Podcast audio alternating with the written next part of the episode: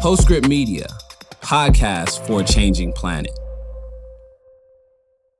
Hey, Mike, how, how much canned fish do you eat? None. Canned fish is gross. All right, then oysters. How many oysters do you eat? Tamar, you know I don't like oysters, and you just wanted me to say it out loud to an oyster farmer for the millions and billions of listeners on our podcast. I get it. Okay, yeah, I did actually know that. But I have to say, we've been getting inundated with listener questions, and we got one on canned fish and one on oysters. And since you were just outed by the New York Times' John McWhorter as being a paragon of open mindedness, I thought this would be the perfect time to talk about those things because we might just be able to get you to flip. Oh, very funny, pal. Okay, for those of you who missed the Times piece that made me famous, the uh, the linguist John McWhorter wrote an impassioned defense of people who use mealy mouth verbal tics like you know or kinda or sorta. And his poster child was, you know, me. He quoted me, you knowing my way through an appearance on NPR to argue that I was actually just demonstrating my openness to other viewpoints, that all my inarticulate, kinda, sorta was in fact a modern expression of generosity and humility. so let's just say my friends are now using the verb to McWhorter to mean to elevate an annoying tic into a virtue. And Tamar, let's also say that you can take your disgusting canned fish and, uh, you know. All right, you are you're proving John McWhorter wrong here. But I have to say, I've been working with you for what about three months now, and one of the things that's made it great is because you kind of are a little bit open-minded, sorta. And that's good because we're getting all kinds of listener questions that have us delving into all kinds of different issues. They've been leaving tons of voicemails, and, and the questions have been great. And we can't devote an entire show to every one of them, but we want to tackle a whole bunch in just one show. And it's not just about canned fish and oysters, but also soy and cooktops and everybody's favorite eating insects. So, uh, so let's get to it and hope that nobody is counting the sortas and kindas. It's the mailbag episode. I'm Tamar Haspel. And I'm Michael Grunwald. And this is Climavores, a show about, you know, eating on a changing planet.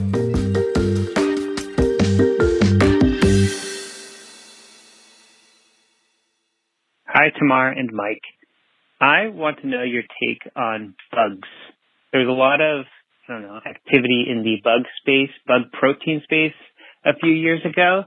And I haven't seen edible bugs outside of museum gift shops. Um, but yeah, are, are bug, is bug protein a thing? And what's your take on it? Is it a climate solution? Is it going to be adopted by people in Western countries? Bugs are pretty gross, but I don't know. I can see the value in it. Anyways, thanks.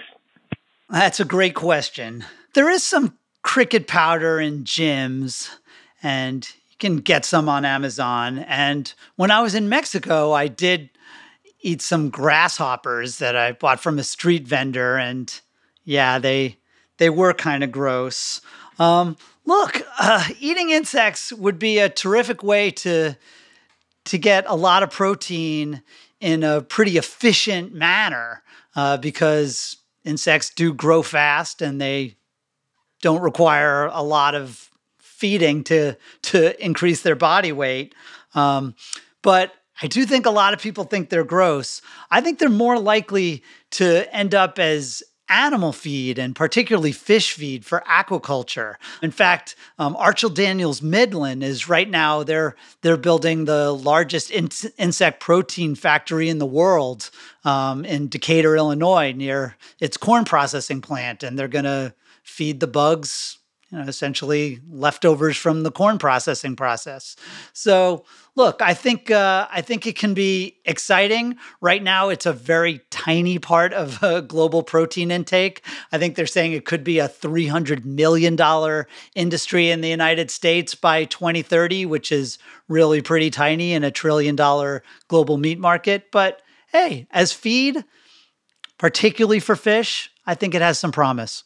I think that's absolutely right, especially the fish part, because one of the difficult parts of aquaculture is trying to get fish to grow without feeding them small fish. And that kind of defeats the purpose of taking your fish production out of the ocean. So I see uh, a real upside there you know, there are people who have done these life cycle analyses of insects, but there aren't that many of them. And the last one I saw showed mealworms coming in uh, just around where chicken was, except that's per kilogram of animal. And because you can eat, or the animal can eat the whole mealworm, it is significantly better. And it's going to depend on whether those mealworms are fed waste streams or feed that could be diverted to other kinds of animals.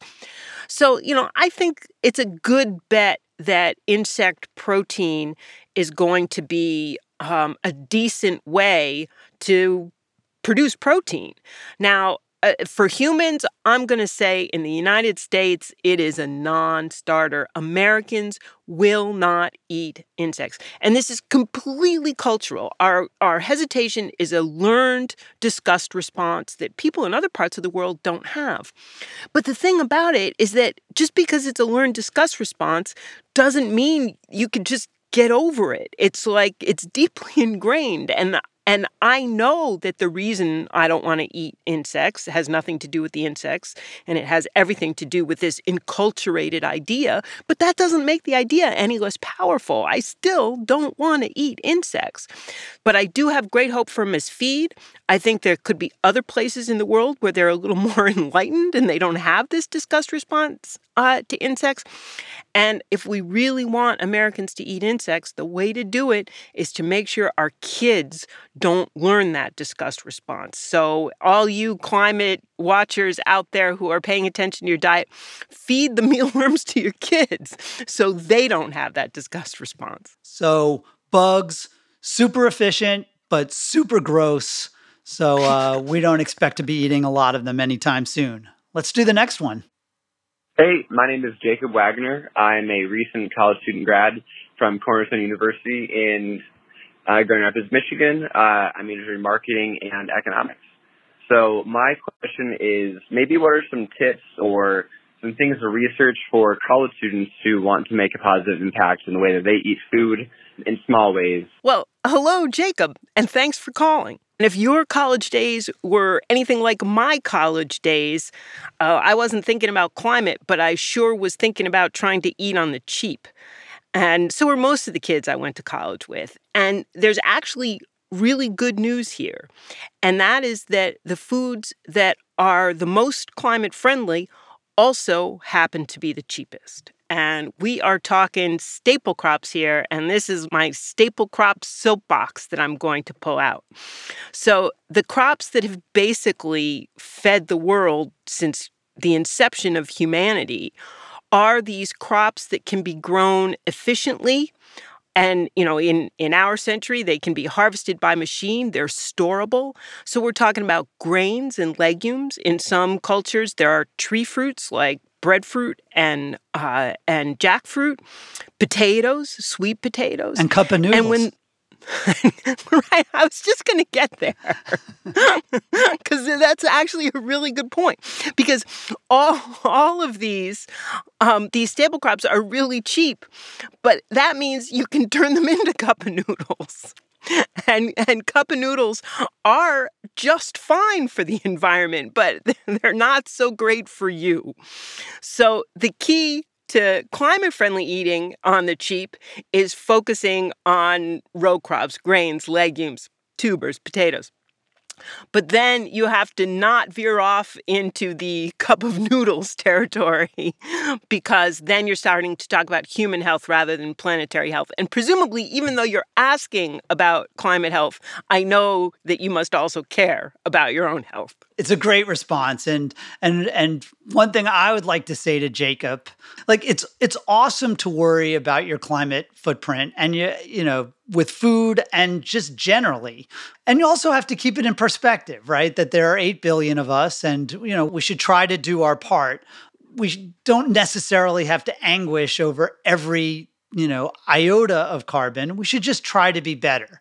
And one thing I always say to people who are trying to eat greener is that the two big ways to do it are to eat less beef and to waste less food. So good luck out there, Jacob. All right, let's go on to the next one. Hi. Um, so I just listened to Climavores and I uh, did not hear anything about reducing the carbon footprint of cattle by feeding them seaweed. So I wanted to hear about that and how much seaweed you have to feed and how much it actually reduces the carbon footprint. The second suggestion I have is to do an episode on cooking methods. So I understand that convection cooktops um, use much less energy. What would your average bill go down, or how much would your average bill go down for energy versus how much it would cost to install? So um, I'd love to hear about that. Thank you so much. Bye bye. Those are both awesome questions. Uh, let me take the seaweed first, because I actually went out to Cal Davis where they're doing some studies and they are feeding seaweed to, they fed them to dairy cows. When I went, they were feeding them to steers. Um, and the specific answer is really it's a tiny amount of seaweed that they they mix into their feed. And these these 800 pound steers were eating a lot of feed with very little seaweed. But the results were amazing. When i was out there they were finding 80% less methane emissions from these particular steers that did have a little bit of seaweed in the diet. The caller is right. Getting the seaweed is going to be somewhat of a challenge. It's a very specific type of seaweed that's uh, currently found in Australia. First, they have to make sure that it's safe, um, which there's still a little bit of work to do. There's a chemical additive called 3-NOP that is now actually approved for use in some countries, and that one's looking pretty good. Only gets 30% less emissions. Um, seaweed is not yet approved. But the big challenge is going to be, I think, to to grow it. Um, in fact, uh, one company, it's called Symbrosia, just raised seven million dollars. Terrible name. oh come on, that, I kind of like it. It's it's like synergy and ambrosia. they but they got seven million dollars to grow seaweed in Hawaii, and in fact, uh, Danone was one of their big investors. And I think that's really exciting. Seaweed is not as easy to grow as like a crop, right? Because it has to be grown in the sea. But I do think there there is a lot of potential for for feed additives to reduce these methane emissions, which are a big problem. And as we mentioned in our last episode, uh, the the Inflation Reduction Act that President Biden just signed does, in fact, have a, a little mention of promoting these feed additives. So hopefully, seaweed will will be available soon. I am massively enthusiastic about all of these efforts to try and get feed additives that reduce methane. And the results that you're talking about um, that reduce methane 80% are astonishing. And, you know, if this really pans out, all right, we'll move heaven and earth to get the seaweed. Hell, I'll grow it myself. you grow everything else tomorrow. I know this is this is it it it's such a promising thing. And of course, all kinds of things go wrong between the experimental phases and the commercial phases. And you know, I would be extremely surprised if we were able to reduce methane across the board in all cattle 80%, but I would also be surprised if we couldn't reduce it at all. And so I'm delighted to see people working on all of this stuff. Let's do the cooktops, right? I have an in- induction cooktop and it uses basically no electricity because, or certainly no carbon footprint because I have solar panels on my house. If I had that same induction cooktop in Wyoming where the grid is mostly coal powered, uh, it would have a much larger carbon footprint. That said, it would still have a pretty small carbon footprint because cooking has a pretty small carbon footprint. What's really exciting about these induction stoves is this idea that they're kind of a gateway to get people to go fossil free. A lot of people, they have a gas line into their house and they need it because they have a gas stove. If it wasn't for the stove, then you start asking questions like, oh, do we really need a gas dryer? Uh, do we really need a gas furnace? That's why you're seeing in California, in Massachusetts, they're talking about in, in many cities, they're making it required to basically go all electric from the start.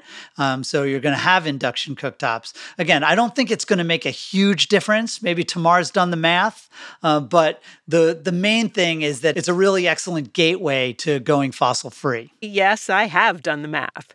And they back up the other point that that you made, which is that this is a really small part of your carbon footprint. But let's get to the specifics. The caller asked about, I, I think they said convection, but they meant induction cooktops. And induction versus standard issue electric with the coil, induction is better. It's more efficient, and I've seen numbers varying, um, but in the 20% range, and it depends on what you're replacing, of course. If you have like the ancient stove with the warped burner that doesn't come in contact with the pot, then you're going to get a big savings from induction. Um, and so, yeah, it definitely is better. Now, natural gas is, uh, as we said, it's it's carbon footprint wise, it's actually a little better than the electric stoves, but it has other issues. And there was recently a study that came out that measured um, the the uh, particulates and the methane leak, and it can actually pose a threat in some circumstances. And so there are other issues connected with uh, a gas stove. And full disclosure, I have a gas stove. But just to put this in perspective on how it affects your overall carbon footprint, I kind of I did do the math on it. Doing the math is like my hobby. If you look at the amount of greenhouse gases from your stove and you compare it to driving your car, your yearly stove use is going to be about the equivalent of driving 42 miles in an average car. So it's a very, very small part of your footprint, and you shouldn't worry about it from a climate point of view. Yeah, I would just say, and induction stoves are great. They don't make a you know nasty pollution inside your kitchen, which people really are concerned about. And even if it's true that right now, if you look at the national grid, the uh, gas stoves are slightly slightly better. As the grid gets greener, which is happening every day, uh, that's not going to be true for very long. And I want to put in a good word for microwaving because that is actually the least energy intensive way to to cook something. And so and I didn't have a microwave until I think I was like 40. And now of course I can't live without it. So that's uh, seaweed additives, that's induction cooktops. Uh, let's go on to the next one. Hi, this is Marion. I listened to the first couple episodes. They're pretty fun. Mike, you waxed pretty rhapsodic about this salmon farm, and I'd kind of like to hear more about it. It really sounds kind of too good to be true. If anything, you sounded sort of starry-eyed, but um, I like salmon, so that's that's pretty interesting to me. Salmon's pretty important for, say, Central Oregon for bringing those nutrients in from the ocean into the high desert. So I don't think the farms are going to participate in that at all. But I'm I'm curious about that, and I'm also curious about canned fish. Seems like a good way to cut down on food waste with fish. And there's one other thing, Mike, you were kind of glib about nobody put a gun to your head and forced you to buy a Ford, Ford Ranger. But in a lot of places in the U.S., it's pretty hard to get around without a car. And I noticed you bought an e-car, not an e-bike. Just think about that. Anyway, um, really looking forward to more episodes, and I'm just kind of teasing you, Mike. There. Bye bye. All right, Marion. I guess if you're going to tease me, I'll I'll I'll I'll respond to that first.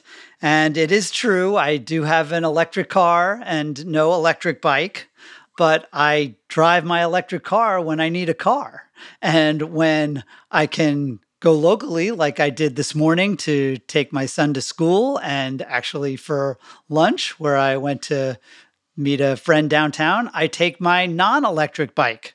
I use my my own energy, which is uh, presumably even even a little bit less on the uh, on the carbon footprint.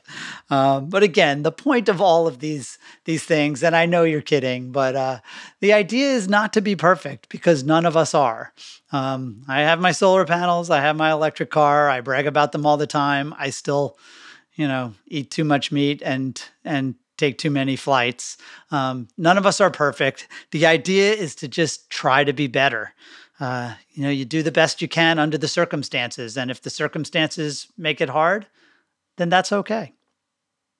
All right, let me take the this salmon question too, because it is true. I got very excited about Atlantic Sapphire. They're building the world's largest fish farm right near me, about an hour south of Miami in, in Homestead. And you can get their Blue House salmon now at Publix. Um, it's pretty good and uh, they're doing great. That said, as excited as I am about the way they're doing this with, I think, a really small carbon footprint because it is so incredibly efficient the way they're they're growing these salmon. And it is really good for the environment because they're not despoiling the oceans the way so many fish farms do. They're entirely on land. They have had some problems. Um, they had a massive fish kill now i guess about a year ago where they lost 250,000 fish like that. And then they, their pilot project, their uh, demonstration plant in Denmark burned down. So this has not been, you know, without any, any glitches. Um, in general, I would say that fish farming, and particularly if you can do it all on land, um, that has the potential to solve a lot of problems, not only with the inefficiency um, of you know wild wild catches but the fact that the oceans and lakes are running out of fish um, there's no way we're going to get more fish from the ocean than we're getting now. You know at best we can sustain it but there really is a possibility to produce a lot more protein in these fish farms particularly if they're not the sort of near shore mess up the ocean fish farms. And you can do it organically. You can do it without antibiotics. You can do it without pesticides. You can do it without microplastics. So there are all kinds of good things. That said, this is a new tech and it's hard to do. You know, I just hope they get better at it. And they will. And I think that that's a really important part of the answer to part of Marion's question, which is wild fisheries versus farm fisheries. And from a climate perspective, it just, it totally depends on what fish you're talking about. For wild caught fish, the biggest contributor to climate is the diesel that you burn on the boat. In aquaculture, the biggest contributor to climate is the feed. And so we'll probably get better at feed and, you know, we'll probably get better at, at fishing too. But I think there's a lot of room for improvement. And if you're trying to make the decision, it totally depends on what fish farm and what wild fish you're talking about. And when I choose fish, I actually look at criteria that are different. I don't look at the climate impact because that's not the big thing that distinguishes among them. I care very much about the wild fisheries, and if I buy wild caught fish, I try and look for the Marine Stewardship Council label or I check the Monterey Bay Aquarium seafood list um, to make sure that I'm buying from a well managed fishery. I'll add that most of the fish I eat, I actually catch myself, and I have not done the math on the diesel that we have burned on our boat to catch that fish because I'm too scared of doing it. But the other part of Marion's question was canned fish. And canned in in some ways is always a better choice than fresh in one way, and that is that the less perishable the product is, the less food waste you're likely to get. So fish goes bad really quickly. And in fact, I, I will tell you one of my absolute supermarket pet peeves because most fish that gets caught gets flash frozen on the boat and that's a very very good way to do it. It preserves the quality of the fish. And then it gets shipped to the supermarket, but consumers don't like frozen fish, and so the supermarkets actually thaw out the fish, thereby making it perishable, just to be able to put it in the case so people don't look at frozen fish. And that's when the food waste potential starts. And it I, I hate that. So any grocers who are listening, stop doing that. But the specifics on canned fish, and it's like the wild fish, it depends on what fish it is. Tuna, a couple people have have analyzed this, and it's in the same sort of greenhouse gas range as chicken. Sardines are way better than tuna. And canned salmon has been studied less, but one thing that people don't realize about canned salmon a lot of the time is that it is almost all wild caught. Most of it comes from Alaska, and it's the lesser known salmons. It's the pink salmon, it's the uh, the coho salmon, it's the sockeye salmon. It's not the Atlantic salmon or the king salmon that we're used to eating as fillets. So we got fish farms, very promising. Canned very fish, promising. it depends on the fish, but it's less likely to go bad unless, like me, you think canned fish is bad to begin with. Do you hate all canned fish? Oh, God. Oh, he's making a face. You can't see it. He just made a terrible. All right, if you had to choose canned fish or insects, I'll eat the bugs. you really hate canned fish. All right, let's do the next one. Let's do the next one. Hi, my name is Cole, and uh, question about food and climate change.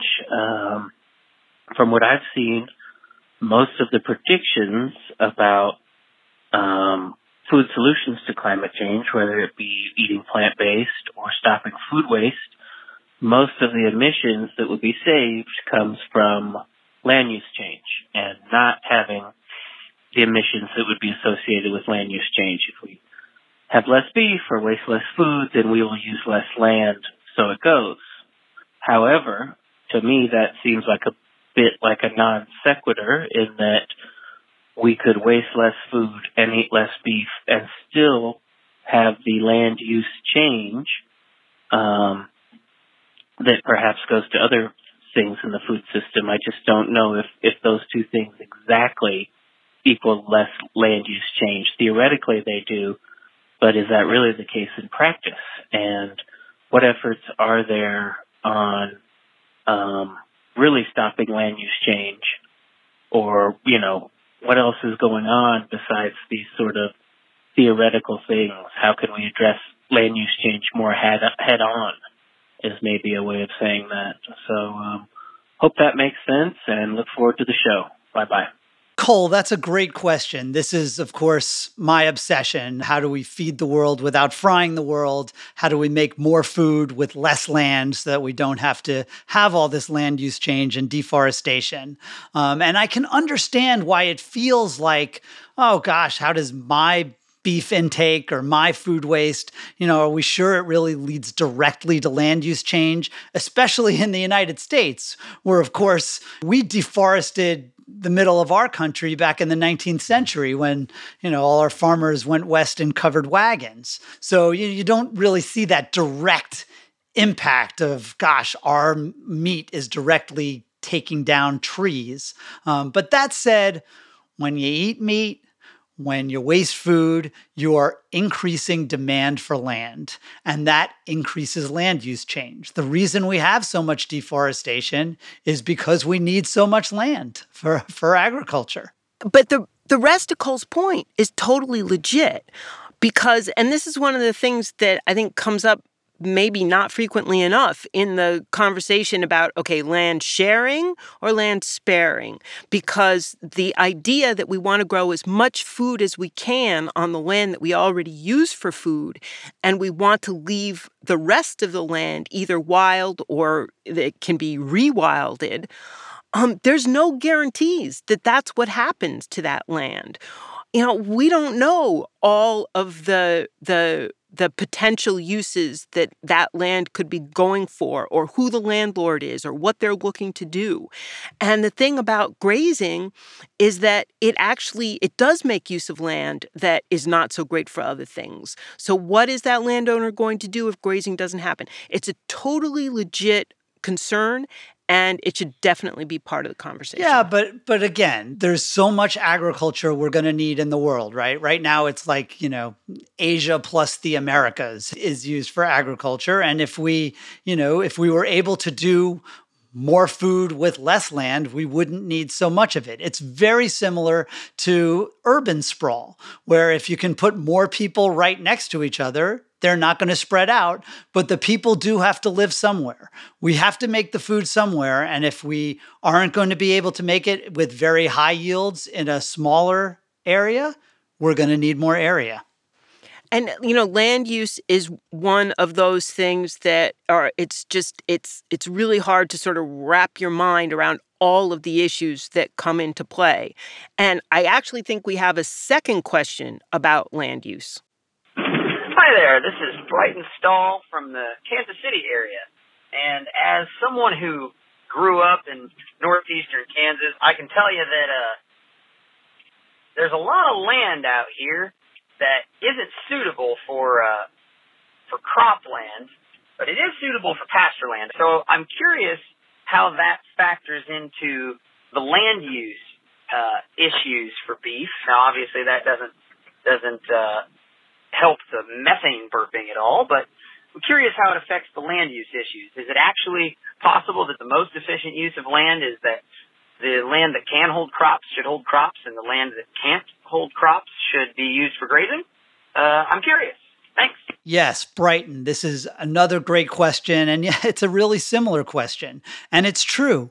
Not all grazing land can be crops. Um, but all grazing land can be nature. And this gets at the earlier question as well. There is always a carbon opportunity cost to using land.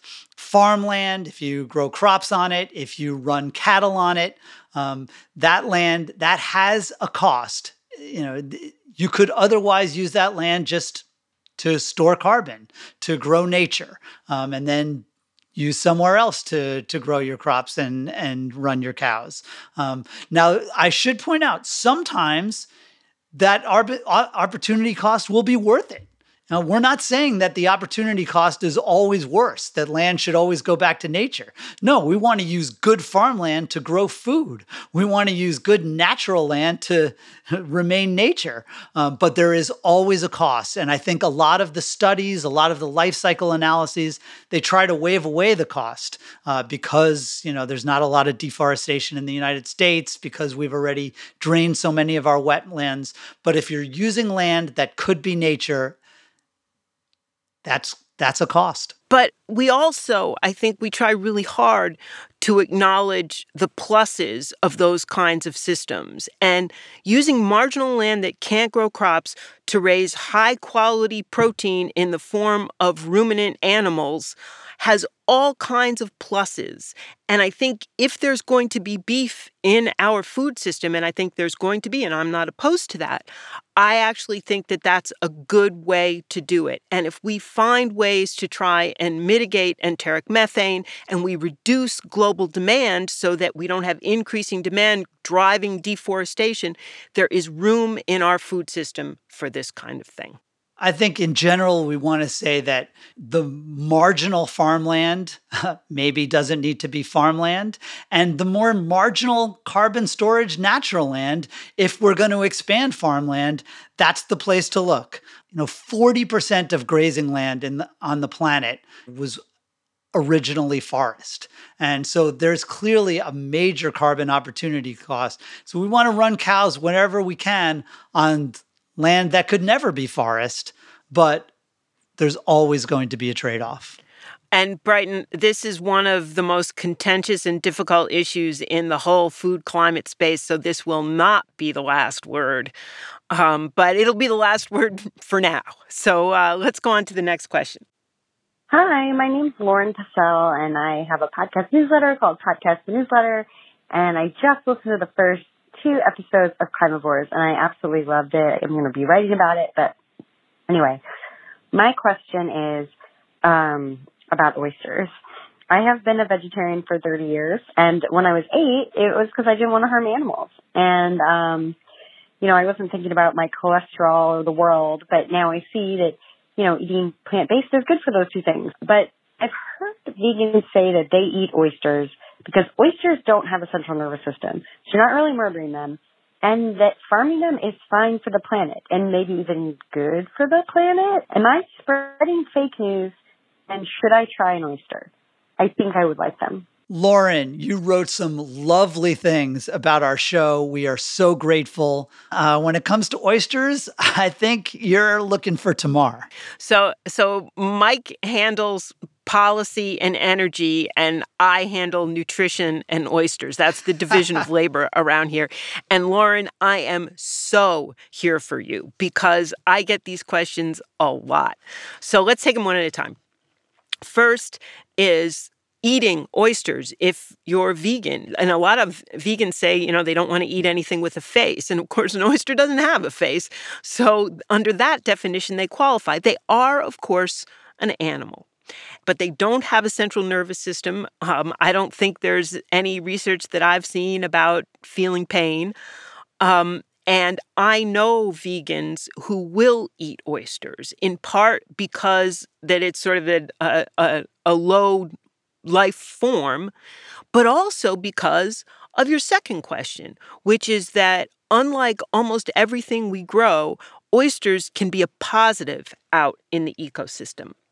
In fact, here on Cape Cod, where we have nutrient loading problems in our estuaries, uh, oyster farming is a codified part of the solution because oysters take algae and eat, eat it and they uh, uh, take nutrients out of the water by doing that. They clear the water, and you know there's there's somebody who does a really interesting uh, demonstration where there's uh, two big tanks, all algae filled water, and they put oysters in one of them and not in the other. And then they give a talk that lasts a couple hours. And by the end of the couple of hours, the tank with the oysters is completely clear. And one adult oyster can filter like 50 gallons of water in a day. And so that can make a huge difference to water quality. And without that algae, you don't have the kind of fish kills that you see where where uh, bodies of water get overloaded with that. So oysters are awesome. And and yes, you should definitely try one. And uh, if you were on Cape Cod, I, I, would come out and pick one out for you because you want to make sure it's a high quality oyster. Because let's face it, there are oysters out there that I'm not going to eat. And I think that people are a little bit unclear about, you know, what makes a high quality oyster. So I want you to look for a creamy, solid looking body, not translucent. That's what we call a jelly belly. So so a creamy, solid looking body and start with a small one and make sure that it comes from a cold water uh, area like Cape Cod, for example and don't put anything on it. And whatever you do, no cocktail sauce. So just eat the oyster, make sure you chew it and you taste it, and please report back and tell me how you did. Do people really eat oysters because it doesn't oh, have a face? Stop it, Grunwald. yes, they do. we salute vegans, but that's a crazy reason. no, it's a perfectly decent reason because not having a face is a, is an indication of also not having a central nervous system. so, all right, enough on oysters. What's what's coming up next? Hi, my name is Bryn, and I have a question about regenerative agriculture it actually is promising as people seem to believe it is because it kind of seems to me that it's sort of becoming like the organic label where it means something entirely different in reality than what people think it means. And some people seem, seem to think it has a lot of promise, but I'm not so sure. Thank you. Bryn, thanks so much for your question, even though it does involve my least favorite word in all of food and climate, and that's regenerative. Because it, I think in some very important ways, it's actually very different from organic.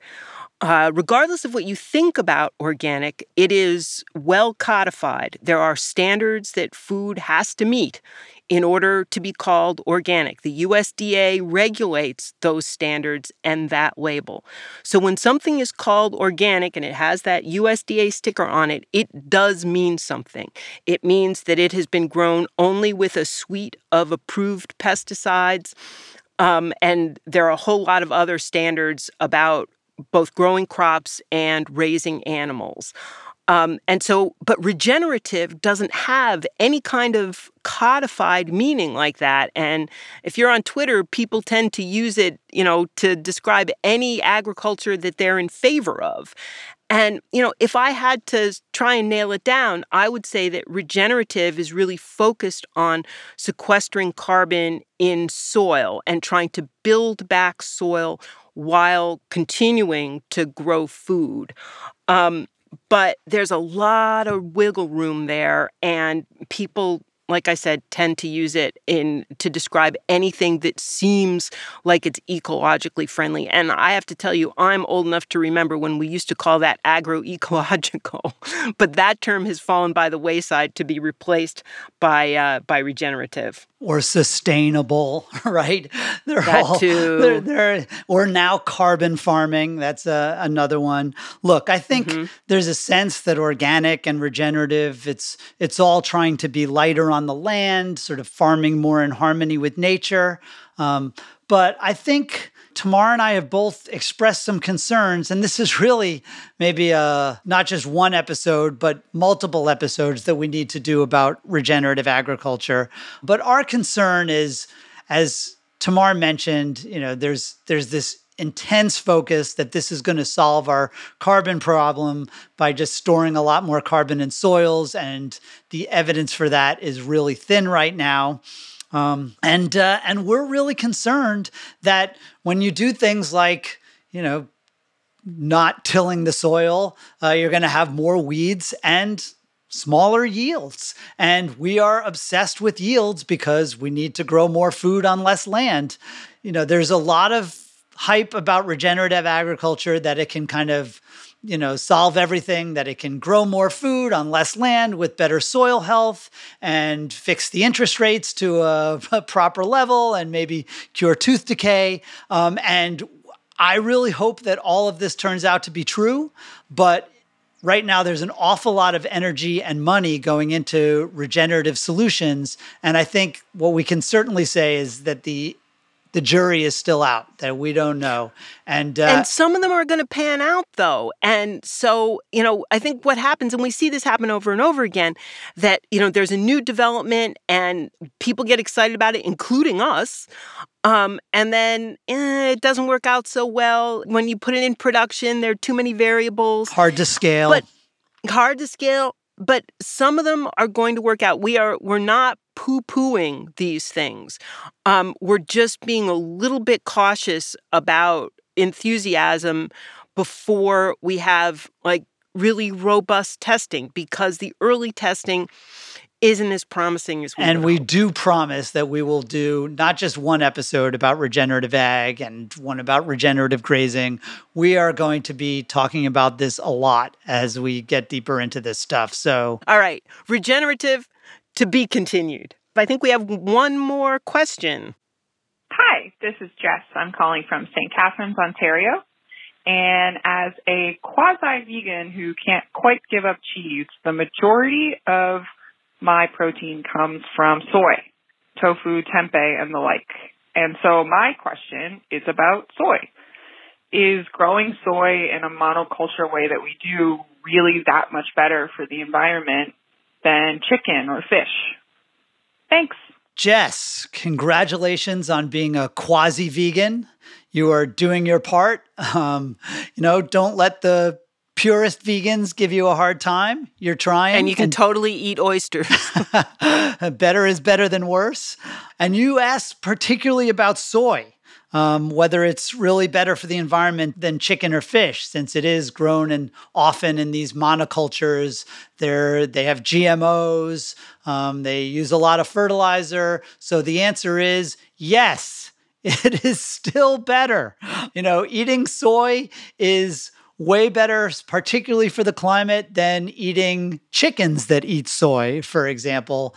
And of course, far better than than cows that eat soy and other things. But you know, eliminating the middleman is really good. It's really efficient. Um, you hear a lot that soy is a driver of deforestation, um, particularly in Brazil. And even though most of the immediate deforestation is caused by cattle, um, it is true that sometimes there is, you know, tr- forests come down and they're replaced by by soybean fields. But the fact is, if it wasn't soy, uh, they would be replacing it with less efficient crops that would require more acres to provide the same amount of pre- protein and nutrition. And that is totally key here because the thing about soy is that it is the most efficient way to grow plant protein. Um, and corn and soy have gotten such a bad rap because of the way that we grow them in the United States in a monoculture or in in uh, usually in rotation. Um, and because we put them in cars and pigs and Twinkies, we don't eat tortillas and edamame. And but there's a reason that soy and corn came to dominate the landscape. And it's not because of subsidies. It's because corn is the most efficient cereal grass and soy is the most efficient legume. Ding ding And ding yet- ding ding. Yeah, exactly. and we should mention that palm oil, which everybody hates, is the most efficient vegetable oil. It is absolutely palm oil will actually blow you away. And we'll do an episode on palm oil, I promise. But in the meantime, and as preparation for that episode on palm oil, there's a metric here that I've been trying to get people to care about. And I will say it's been an uphill battle. Not with me Tamar. I, I know, I know. You're such a geek. You like my geeky metrics. And that is calories per acre. Now, you know, all the plants we grow have one thing in common they generate calories. And obviously, it's not the only thing they generate. There's uh, the protein and nutrients, those matter too. But calories per acre is this way that we can compare any crop to any other crop. And soy, compared to other crops that grow protein, is like three times better. So, soy here in the United States, we can grow about 6 million calories per acre. And that's less than half of what corn can do because protein has a lot of plant overhead. So any protein rich plant is going to generate fewer calories per acre than a, a crop that has less protein. But you compare soy at 6 million calories per acre to other kinds of legumes, dry beans, chickpeas, my beloved lentils, um, are really only usually in the 2 million range. And so soy is a super duper way to get your protein as a quasi vegan. Now, there are lots of things we should be doing about how we grow it, but as far as the crop itself, go for it. And this is what's so great about veganism, um, which again, Tamar and I don't partake, but uh, but again, what's great about eating plants is you are just taking energy from the sun is going directly into energy for your body. It's a pretty efficient way of of using the sun. Keep on keeping on with your tofu. So, is that a wrap? Is that our last question? Well, actually, Tamar, I've got one more question for you. I don't know. Is that fair? Are you allowed to ask questions? Well, you know, I like to look at the news, and you're the nutritional expert. So I wanted to hear what you thought about Dr. Oz. Oh, Dr. Oz. So his campaign has come out against John Fetterman. Um, they're running, they're both running, Oz is the Republican, Fetterman is the Democrat. They're both running for Senate in Pennsylvania. Um, and uh, they've been having, they've actually been fighting a lot about food ever since uh, Dr. Oz did that kind of funny, uh, you know, thing with the crudités, right? The, the, the notorious crudité tapes. exactly. Um, and I guess uh, Dr. Oz, he, he isn't so happy about all the flack he's been taking about his uh, his veggie plate um, video, and he shot back, or his campaign shot back. They said that here's here's the I'm going to read the quote. If John Fetterman had ever eaten a vegetable in his life, then maybe he wouldn't have had a major stroke. Now, I think maybe in cheesesteak country, uh, that's not awesome politics to be trashing people who don't eat enough vegetables. Um, probably in any country uh, that that might not go so go over so well in this carnivorous country of ours. But I want to know if it's true. If Fetterman right. had eaten more vegetables, could he have reduced his chances of having a stroke? All right, Mike. If we're going to start fact checking Dr. Oz, we're going to be here for a very long time. And I would start with his diet pills or his colloidal silver or his conversion therapy. I, I mean, there's there's a lot of ripe fruit there for fact checking. He's like Pirelli's miracle elixir, right? He's... That's right. That's exactly right. So he's got a lot of chutzpah telling John Fetterman he should be eating his vegetables.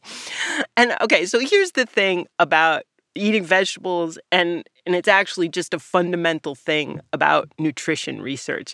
And you know, I'm sure we'll be talking about this more in future episodes. It's really hard to study the connection between diet and health outcomes.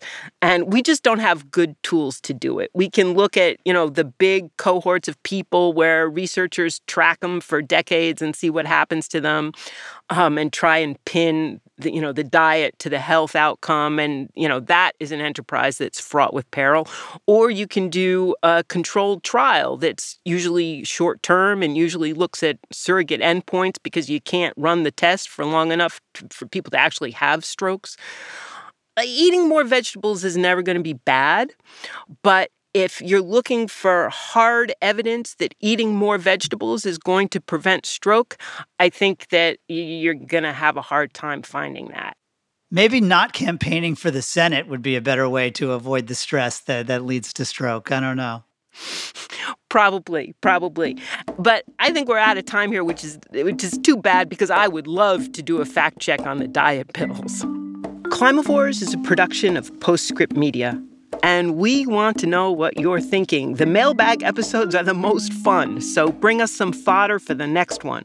Give us a call, leave us a message, 508 377 3449. And we'll also be including email questions in upcoming mailbag episodes. Climavores at postscriptaudio.com. The show is hosted by me, Tamar Haspel. And me, Michael Grunwald. Executive producers are Scott Clavenna and Stephen Lacey. Senior editor is Ann Bailey. Cecily Meza Martinez is the managing producer, and Dalvin Aboagye is the associate producer. Engineering by Sean Marquand and Greg Villefranc. Postscript Media is supported by Prelude Ventures. Prelude is a venture capital firm focused on climate solutions across energy, food, agriculture, transportation, logistics, and advanced materials. So if you like us, please spread the word. You can give us a rating and a review on Apple Podcasts. Please don't mention how often your hosts say you know or kinda. But you can rate us on Spotify too. And if you have a climate conscious foodie in your life, please send them a link. And we'll be back again next week with more questions and more answers.